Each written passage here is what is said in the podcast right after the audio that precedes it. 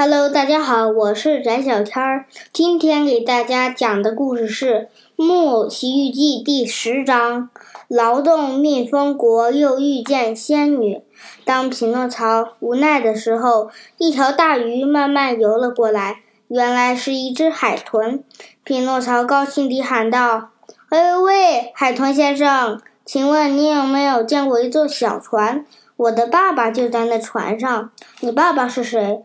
他是天底下最好的爸爸。昨晚下大雨，那小船准是被打翻了。海豚回答：“船上的人一定也被可怕的鲨鱼吃掉了。”那条鲨鱼很大很大吗？匹诺曹颤抖地问。“大极了。”海豚说，“比一座五星的大楼还高。嘴巴又宽又大，可以送进去一列火一辆火车。天哪，我还是离远一点吧。”我还是离远一点吧。匹诺曹赶紧跑着离开了岸边。海豚先生，谢谢您告诉我关于爸爸的消息，我会继续找他的。他跑得飞快，生怕那条大鲨鱼在后面追他。半个小时后，匹诺曹来到一个叫劳动蜜蜂国的国家，街上的人都忙忙碌碌的，全都在干活。匹诺曹饿得眼睛都花了。这个时候，只见他满头大汗，费力地拉着一车煤。匹诺曹上前低声说：“先生，行行好，给我一个金币吧，我快要饿死了。”“别说一个金币。”拉煤的人回答，“只要你帮我把这一车煤拉回家，我给你四个都行。”匹诺曹生气地说：“我才不是驴呢，我我也从来不拉车。”过了几分钟，街上走来一个粉刷匠。上面扛着一桶灰泥，好心人，给我一个金币吧，我饿极了。行，跟我一起来搬这桶黑泥吧。粉刷匠回答：“我给你五个金币，可灰泥太重了。”匹诺曹说：“我才不想花这些力气。”粉刷匠说：“孩子，不劳动就没有食物吃。”最后走过来一位善良的夫人，她提着两罐水。好太太，能给我喝一口水吗？我渴得喉咙都快冒烟了。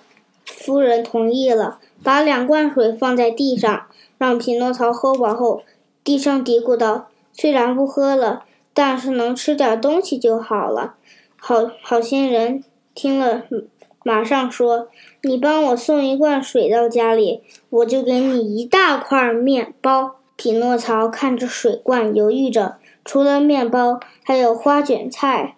夫人说。匹诺曹又看了一眼水桶，还在犹豫。吃完花卷菜，我再给你一颗好吃的酒心糖。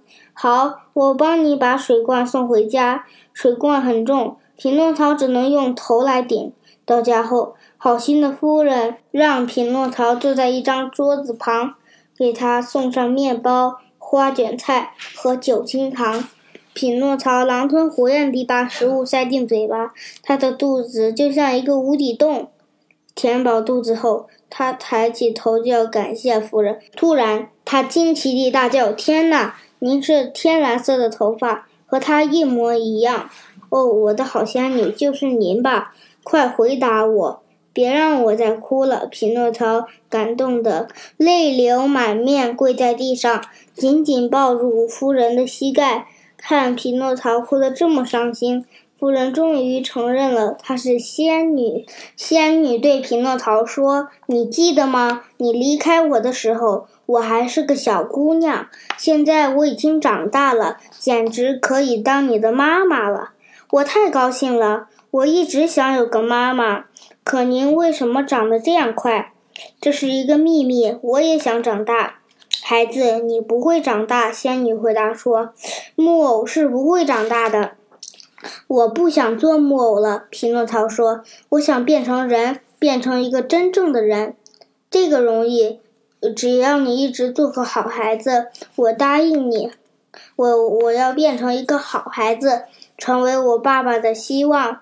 您知道我的爸爸在哪儿吗？我不知道。”不过，我肯定你能再次见到他。听了这个回答，匹诺曹高兴地吻了吻匹仙女的手，说：“好仙女，您不会真的死了吧？”“当然不是。”仙女安慰道。“您知道我当时有多伤心吗？”“我知道，因为我原谅你了。你有一颗善良的心，使便有些淘气，还有些坏毛病。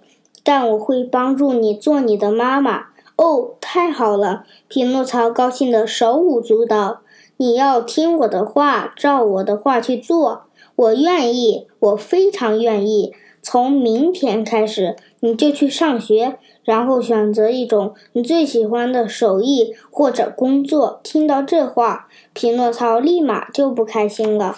匹诺曹低声说：“现在才去上学，好像晚了点。我也不想去学手艺或者去找工作，太累了。”我的孩子，仙女严肃严肃地说道。说这种话的人，最后除了进监狱或者是医院，感情没有好结果。对每个人都得应该劳动。